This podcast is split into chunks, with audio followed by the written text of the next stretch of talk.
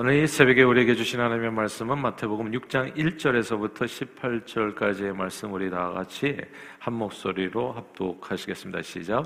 사람에게 보이려고 그들 앞에서 너희 의를 행하지 않도록 주의하라. 그리하지 아니하면 하늘에 계신 너희 아버지께 상을 받지 못하느니라. 그러므로 구제할 때 외식하는 자가 사람에게서 영광을 받으려고 회당과 거리에서 하는 것 같이 너희 앞에 나팔을 불지 말라. 진실로 너희에게 이르노니 그들은 자기 상을 이미 받았느니라. 너는 구제할 때 오른손이 하는 것을 왼손이 모르게 하여 내 구제함을 은밀하게 하라. 은밀한 중에 보시는 너희 아버지께서 갚으시리라. 또 너희는 기도할 때 외식하는 자와 같이 하지 말라. 그들은 사람에게 보이려고 회당과 큰 거리 어귀에 서서 기도하기를 좋아하느니라. 내가 진실로 너희에게 이르노니 그들은 자기 상을 이미 받았느니라. 너는 기도할 때 내 골방에 들어가 문을 닫고 은밀한 중에 계신 내 아버지께 기도하라. 은밀한 중에 보시는 내 아버지께서 갚으시리라. 또 기도할 때 이방인과 같이 중언부언하지 말라. 그들은 말을 많이 하여야 들으실 줄 생각하느니라. 그러므로 그들을 본받지 말라. 구하기 전에 너희에게 있어야 할 것을 하나님 너희 아버지께서 아시느니라. 그러므로 너희는 이렇게 기도하라. 하늘에 계신 우리 아버지여 이름이 거룩히 여김을 받으시오며 나라가시오며 뜻이 뜻이 하늘에서 이루어서도 이루어지이다. 오늘 우리에게 일용할 양식을 주시옵고 우리가 우리에게 죄 지은 자를 사하여 준 것 같이 우리 죄를 사하여 주시옵고 우리를 시험에 들게 하지 마시옵고 다만 하게서 구하시옵소서. 나라와 권세와 영광이 아버지께 영원히 있사옵나이다. 아멘. 너희가 사람의 잘못을 용서하면 너희 하늘 아버지께서도 너희 잘못을 용서하시려니와 너희가 사람의 잘못을 용서하지 아니하면 너희 아버지께서도 너희 잘못 을 용서하지 아니하시리라. 금식할 때 너희는 외식하는 자들과 같이 슬픈 기색을 보이지 말라. 그들은 금식하는 것을 사람에게 보이려고 얼굴을 흉하게 하느니라. 내가 진실로 너희에게 이르노니 그들은 자기 상을 이미 받았느니라. 너는 금식할 때 머리에 기름을 바르고 얼굴을 씻으라. 이는 금식하는 자로 사람에게 보이지 않고 오직 은밀한 중에 계신 내 아버지께 보이게 하려 함이라. 은밀한 중에 보시는 내 아버지께서 갚으시리라. 아멘.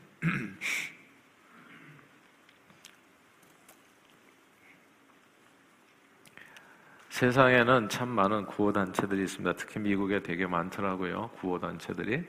이런저런 구호단체들이 꽤 많습니다. 뭐 우리가 잘 아는 월드 비전에서 어, 또뭐 굿 네이버스 뭐, 어, 뭐 굉장히 많아요. 이름도 이렇게 다 이야기하기가 어려울 정도로 이제 모두가 다 가난하고 불쌍한 이들을 돕는다고 하면서 이제 모금 활동을 합니다. 그런데 오래전에 이제 저는 이제 잘 몰랐을 때는 이제 다 똑같은 구호 단체고 다 이제 우리가 도우면 좋은 거니까요. 근데 구호 단체들의 실상을 좀 파악할 기회가 있었습니다. 아, 파악하게 된 후에 저는 적지 않게 실망하게 되었어요. 불쌍한 아이들을 돕겠다고 모금을 하고선 그 돈을 갖다가 이제 구호 단체 유지비로 거의 다 사용하고 실제 구제에 사용하는 돈은 굉장히 미미한 그런 단체들이 아, 꽤 있었던 겁니다.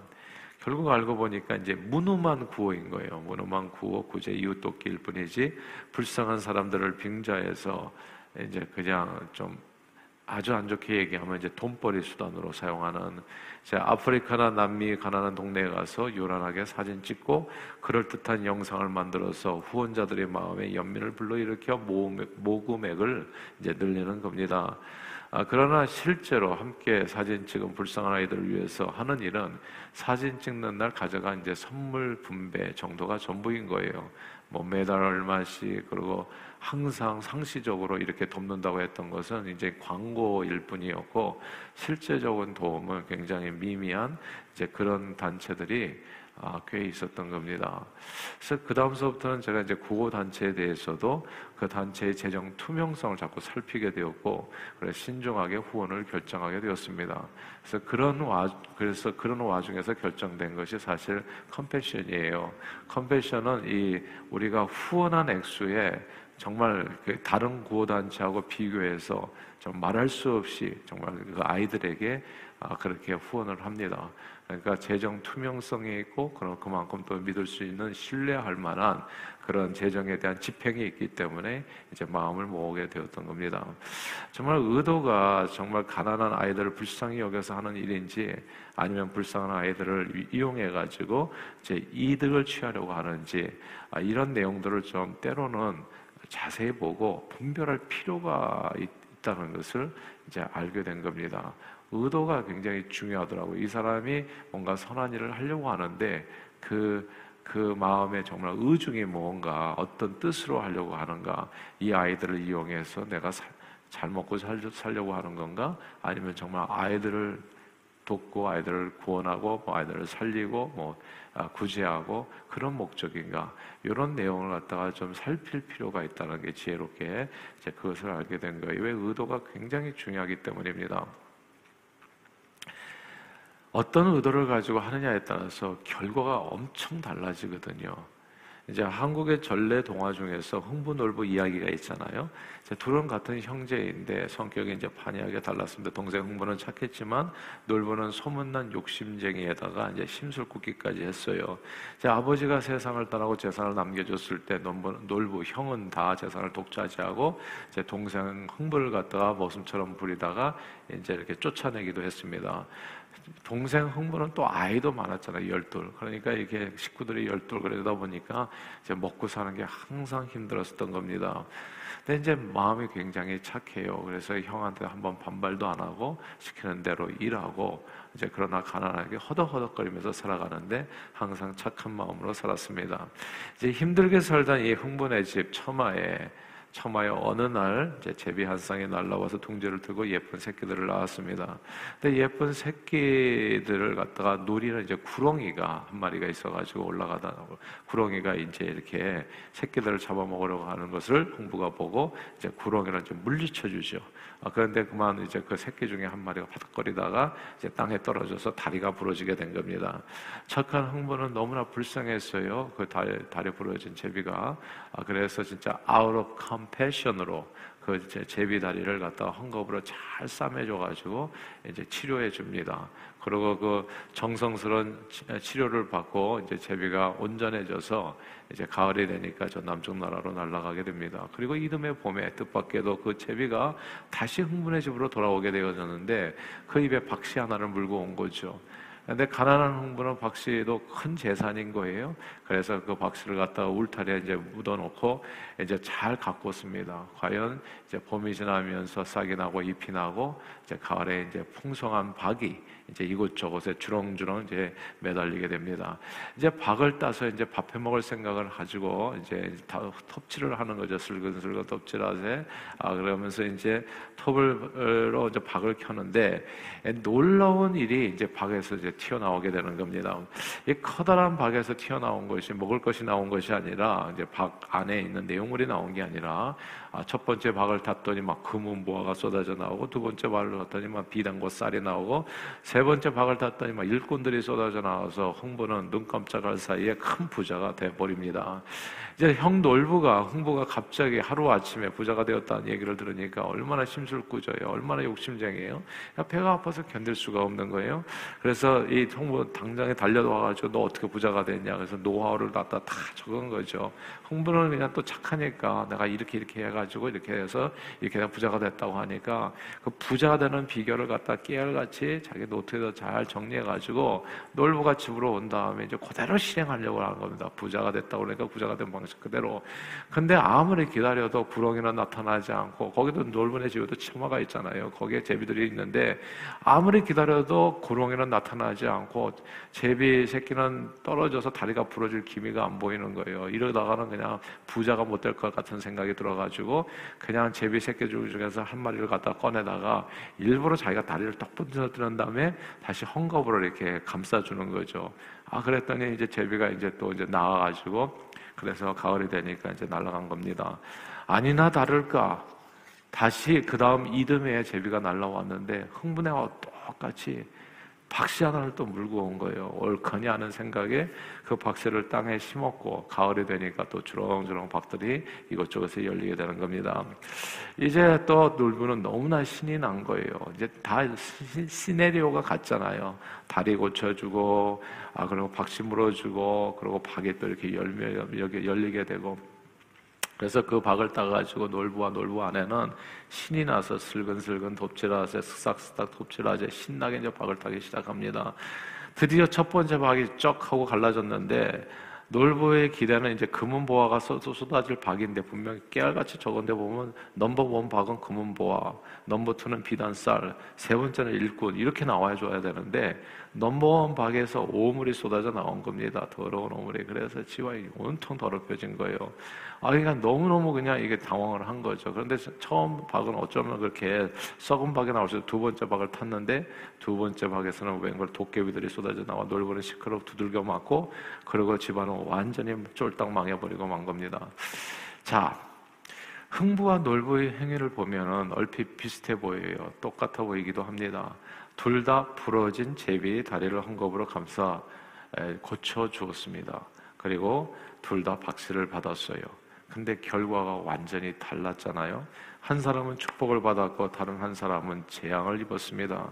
행위는 비슷했지만 결과가 엄청난 결과가 차이가 났는데 엄청나게 그 결과가 차이가 난 이유는 그냥 우리가 그냥 보면 알잖아요. 그냥 제비 다리를 고쳐준 두 사람의 의도가 달랐기 때문입니다. 구제해주는 의도가 달랐던 거예요. 그 의도가 다를 때 어떤 결과가 나오는지 흥부는 무슨 대가를 바라고 제비 다리를 고쳐준 것이 아니었습니다. 처음에 다친 제비를 불쌍히 여기는 마음으로 선을 베풀었을 뿐입니다. 놀부는 그게 아니었어요. 분명히 의도를 가지고 부자가 되고자 하는 의도를 가지고 멀쩡한 제비 다리를 분질러서 고쳐주었어요. 예. 어떤 마음으로 내가 행동하느냐가 정말 엄청난 결과의 차이를 가져옵니다. 그러니까 예배 드릴 때도요, 늘 선한 마음으로 예배 드려야 돼요. 누구 때문에, 무엇 때문이 아니고, 항상 주님을 사랑하는 마음으로 예배 드려야 됩니다. 그래서 제가 시험 준 사람, 시험 받은 사람 다 문제라는 이해가 딴 게 아니에요. 의도가 처음부터 뭐였는지가 중요하거든요. 의도가 정말 하나님을 사랑하는 마음으로 했다면, 그게 뭐가 문제였겠어요. 그리고 정말 서로 사랑하는 마음으로 살았다면 이, 이 세상에 문제될 건 하나도 없어요. 이런 얘기가 있어요. 문제라고 하는 것은 문제 삼을 때 문제가 되어진다. 문제 삼지 않으면 문제가 안 돼요. 별일도 아닌 일을 문제 삼아서 계속 문제를 크게 일으키는 사람이 있고 정말 큰 문제도 문제 아니게 만들어서 문제를 없애가지고 평화를 가져오는 사람도 있고요. 항상 그 의도가 중요하더라고요. 내가 어떤 마음으로 살아가는가. 근데 의도는 하나님 앞에서 항상 착해야 됩니다. 선해야 돼요. 그리고 충성되는 의도가 있어야 됩니다. 항상. 근데 이런 내용이 그 마음에 어떤 마음을 가지고 신앙생활하고 그리고 또 이웃과의 관계를 맺어가는지 이런 내용이 되게 중요합니다. 어떤 마음으로 행동하느냐가 엄청난 결과의 차이를 가져오게 된다는 거. 오늘 본문의 말씀입니다. 예수님께서는 구제와 기도와 금식에 대해서 교훈의 말씀을 주셨는데 겉으로는 행동이 다 똑같아요. 놀부와 아, 흥부의 행동처럼 겉으로는 불쌍한 제비의 다리를 갖다 고쳐준 거에 똑같아. 예. 겉으로는 구제와 기도와 금식하는 행위가 똑같다고요. 그러나 어떤 의도로 구제하는지 어떤 의도로 기도하고 금식하느냐에 따라서 결과는 완전히 달라지게 되어집니다. 제가요. 셀 모임이나 이런 교구 모임이나 혹은 교회 안수의 기도도 마찬가지고 아침에 기도도 어, 기도가 사람들이 이렇게 물어보면 기도 좀 하십시오 하면 기도가 굉장히 짧은 경우가 있어요. 짧은 경우는 간단해요. 나를 위해서만 기도하기 때문에 짧아요. 내 자신을 위해서 기도하다 보면 뭐 기도할 게 그렇게 많겠어요. 이제 one two three 하면 끝나요. 그냥 one two three 하면 아마 3분도 안 걸릴 거예요. 어쩌면. 근데 기도가 이렇게 사실은 늘어나는 까닭은 시간이 이만큼을 기도하면은 기도가 늘어나요. 그냥 시간이 늘어나는 거예요. 그러니까 제가 우리 어렸을 때 우리 할머니와 항상 가정 예배를 드렸는데 우리는 할머니 기도 시간이 되면 우리 되게 고통스러웠어요. 우리 뭐 어렸을 때네 살, 다섯 살, 여섯 살, 일곱 살 그리고 또 이제 커다 뭐 초등학교 이렇게 고학년 때 아, 우리 이렇게 삥 들어 말을 앉아가지고 이렇게 예배를 드리고 이제 기도를 하시는데 우리 기도는 엄청 짧아요. 우리는 그냥 다다다다다다 기도하는데 이제 할머니 우리 돌아가면서 기도를 했었거든요. 근데 저희 할머니께서는 기도를 하시면 야 기도가 끝나지는 않는 거예요. 왜냐하면 한 바퀴를 다 돌아 거기 있는 사람들 다 기도해주고 또 거기에 넘어가가지고 또 이웃집 아저씨 위해서 기도해주고 또 또 예, 또 교회 식구들 위해서 기도하고 이러니까 기도가 어마어마하게 긴 거예요. 그래서 그때 제가 깨달은 거예요. 아, 기도를 나만을 위해서 하는 게 아니구나. 다른 사람을 생각해서 다른, 다른 사람을 축복해 주는 것도 기도구나. 이런 내용이에요. 어떤 의도로 기도하느냐가 되게 중요하더라고요. 다른 사람의 복을 빌어주는 그런 선한 마음, 그러나 혹은 뭐 나만을 위한 것, 이제 이런 것에 따라서 신앙의 지경의 그 차이가 엄청나게 넓어질 수도 있고, 아, 그렇지 않고 그 안에서 좁아질 수 있다는 것. 결과가 크게 달라지게 됩니다. 하나님께서 기뻐하지 않은 구제와 기도와 금식 그리고 아무리 구제 금식 기도를 해도 하나님께 상급받지 못하는 신앙 행위는 그 의도가 늘 사람에게 보이려고 혹은 자기 영광을 위해서 기도하고 금식하고 그리고 또 구제하는 경우입니다. 오늘 본문 1절에 나와요. 본문 1절 같이 한번 읽어볼까요? 6장 1절 말씀입니다. 같이 읽겠습니다. 시작. 사람에게 보이려고 그들 앞에서 너희 의를 행하지 않도록 주의하라. 그리하지 아니하면 하늘에 계신 너희 아버지께 상을 받지 못하느니라. 아멘. 이 말씀이 중요합니다. 그리고 그 뒤에 보면요. 2절에도 바로 이어져서 나오는 말씀이 구제할 때 외식하는 자가 사람에게서 영광을 받으려고 그러니까 자기 영광을 위해서 사람에게 보이려고 하는 행동이죠. 나를 위해서, 나만을 위해서, 그렇죠? 나를 위해서, 나만을 위해서 사람에게 보이려고 할 때,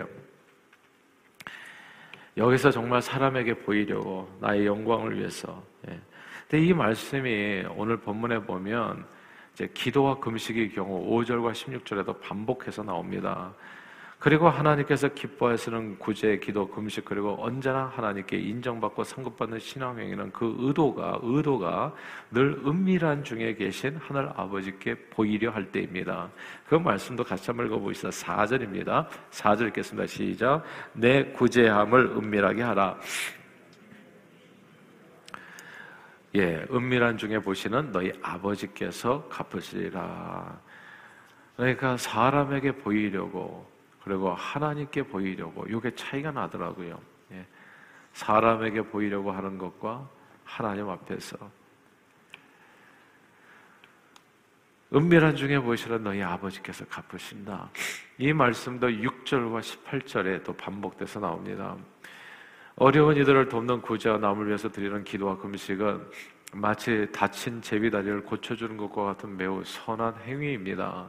그리고 그 선한 행위는 하나님께 반드시 상급을 받습니다. 그러나 아무리 선한 행위라고 할지라도 언제나 그 선한 행위를 하는 그 사람의 마음의 의도가 그 행위보다도 더 중요하지요. 아이들 모아서 사진만 찍고 그 사진으로 동정심을 유지해서 유발해서 자기들이 배를 채우려 한다면 그건 아마 정말 놀부심보가 왜 제비다리를 고쳐줬어요? 부자 되고 싶어서 이거 아니었을까 생각해요. 그런 행위의 결과는 하나님의 상급이 아니라 하나님께로부터 이제 좋지 않은 일이 임할 수도 있습니다. 항상 의도가 중요합니다. 내가 아는 구제, 금식, 기도, 그 어떤 신앙행위라도 자기 영광을 위해서 사람에게 보이려고 하는 행동인지 아니면 정말 불쌍히 여기는 마음으로 하나님께 드리는 이 영광인지를 분별할 필요가 있습니다. 선한 사마리아인의 비유를 참 항상 기억할 필요가 있어요. 선한 사 아무 이해관계가 없어요. 이 유대인 강도 만난 사람을 내가 도와줘서 고쳐주고 제비다리 고쳐주듯이 그렇게 선한 사마리아인 그냥 강도 만나서 죽어가는 사람을 피 흘리며 죽어가는 사람을 내가 도와줘서 내 돈 써서 그래서 그 사람을 살린다고 하더라도 내게 뭐가 올는지 아무것도 모르는 거예요. 알 수가 없는 거예요. 그러나 그렇게 베푸는 거 은밀히 보시는 하나님 앞에서 바로 그런 사람이 하나님 앞에 인정받고 하나님 앞에 상급받는 하나님의 백성이 되어진다. 그런 내용이 되겠습니다. 근데 오늘 이렇게 구제, 기도, 금식 이런 교훈이 있는 가운데 딱 하나가 희한한 구절이 하나 더 들어가 있어요. 용서의 교훈입니다. 14절 한번 같이 한번 읽어볼까요? 14절 읽겠습니다. 시작. 너희가 사람의 잘못을 용서하면 너희 하늘아버지께서 너희 잘못을 용서하려니와 이렇게 돼 있어요. 이게 사람의 용서, 이게 사실 주기도문을 가르쳐 주고 나서 이제 마치 사족처럼 한 부록처럼 또 들어간 내용이거든요. 그러니까 주기도문의 내용에서 어쩌면 이게 다시 이중적으로 강조된 부분이에요. 주기도문에 어떤 내용이 있습니까? 우리가 우리에게 죄 지은 자를 용서해 준 거죠. 우리 죄를 용서해 주옵소서 이 내용이 있잖아요. 근데 그 내용에 대한 다시 한번 강조해서 하시는 주님의 말씀입니다. 그러니까 인간관계에서 가장 중요한 게 용서하는 거더라고요. 용서하는 거. 근데 우리는 인간관계에서 용서가 중요하다는 것을 이렇게 어떻게 하냐면 용서 받는 것에 대해서 자꾸 생각을 해요. 내가 잘못한 거 용서 받아야지. 이제 이렇게 해야 돼. 이게 뭐냐면 내가 누구한테 빚을 졌는데 빚을 탕감 받아야지라는 뜻이에요. 거예요. 그런데 그게 중요한 게 아니라 남의 빚을 탕감해 주는 게 중요합니다. 이게 중요하니까 다시 반복할게요. 이, 게 이제 아다르고 어다른 건데요. 성경의 가르침을 확실하게 좀 정리할 필요가 있어요. 우리가 보통 이러잖아요. 우리가 잘못했어요. 내가 잘못했어. 그러면 미안하다고 얘기하세요. 사회는 내내 이런 걸 강조해요. 네. 잘못했으니까 무릎 꿇고 빌고 용서를 구하고 이제 이런 걸 많이 얘기해요. 근데 용서를 구하는 것보다 중요한 게 성경은 용서하라예요. 용서하라. 용서를 구하는 건 이거예요. 내가 누구한테 빚을 졌어요. 그러니까 빚을 진 사람이 빚을 탕감 받으려고 행동해라. 이런 거예요. 예. 빚을 이제 다 청산해라. 예. 내가 빚진 사예요. 내가 500만 불을 빚졌는데 그거 그냥 500만 불을 탕감 받으세요. 이런 거예요. 근데 그게 아니라 성경은 너한테 500만 불 빚진 사람을 네가 용서해줘라. 그 사람 탕감해줘라. 이걸 얘기하는 거예요. 이게 똑같은 것 같은데 용서의 교훈이 다릅니다. 그 방점이, 강조점이 다르다는 거예요. 다른 사람을 용서해줘라. 다른 사람의 빚을 탕감해줘라. 그래요. 꽁하고 오래 가지 말라는 거예요. 우리는 뭘 좀 상처받으면 일주일씩, 이주일씩 말도 안 하고, 제발 그렇게 살지 말라는 얘기, 이게. 네. 그러니까 용서 받으려고 하지 말고 용서하라. 받으려고 하지 말고 주어라 용서를 예, 그 뜻입니다. 그러니까 이 교훈을 꼭 마음에 생겨서 항상 여러분에게 뭔가 잘못한 사람 오늘도 살다 보면 뭔가 여러분의 마음을 상하게 하고 힘들게 하고 괴롭게 하는 사람이 있을 거예요. 근데 그런 경우에 오늘 교훈을 꼭 배우십시오. 저는 때로 이렇게 기도를 해요. 제 개인적으로 정말 그렇게 기도를 합니다. 누가 제 마음을 아프게 했다든지 뭐 가정에서도 가끔씩 그럴 수 있어요. 제가 뭐 부부 간에도 좀 억울하고 그리고 또 이렇게 내가 생각할 때는 내가 좀 당했다라고 여겨지는 순간이 있어요. 그때 짧게나마 하나님께 기도해요. 하나님 내가 저를 용서합니다. 제 아내한테도 이런 얘기 자주 해줘요. 내가 그대를 용서하노라. 네. 그러면 용서하지 않아도 된다고 그래요. 때로는. 뭐 그런 것까지 용서하냐고. 근데 용서하는 거예요. 용서 받는 것보다 더 중요한 게 주는 것이 받는 것보다 더 복되다는 하나님의 말씀을 기억해야 될지라. 그게 주의 친히 하신 말씀이에요. 다른 사람을 용서해 탕감해 주세요. 빚을. 예. 제가 지난주에 얘기했나요? 그냥 이렇게 목회자들까지 모였을 때도 뭔가 이렇게 아, 갑자기 돈이 없어서 뭐 밥을 못 먹는 분도 계시고 그래요. 그런 내가 그냥 부담을 해요. 그러면 나중에 갚겠습니다 얘기한다고요. 그때 얘기해 주는 게 있어요. 물론 큰 건 제가 못 하지만은 아, 밥 한 끼 사주는 거 못 하겠어요. 안 받아요 그냥 저는 그냥 거기에서 탕감해 줘요. 그냥 왜냐하면 나중에 또 이렇게 기억이 안 날 수도 있고 그럼 또 죄책감 생기고 많이 그러잖아요. 우리가 우리에게 죄 지은 자를 용서해. 근데 이게 데트입니다, 데트. 예, 빚이에요, 빚. 우리가 우리에게 빚진 자를 빚을 탕감해 준 것처럼 내 빚을 탕감해 주십시오 라고 하는 기도예요, 그게. 그러니까 누군가 빚졌을 때 과감하게 탕감해 주는 거예요. 잊어버리세요. 잊어버리는 게 너와 나의 관계, 그대와 나의 관계를 오히려 더 온전하게 하는 겁니다.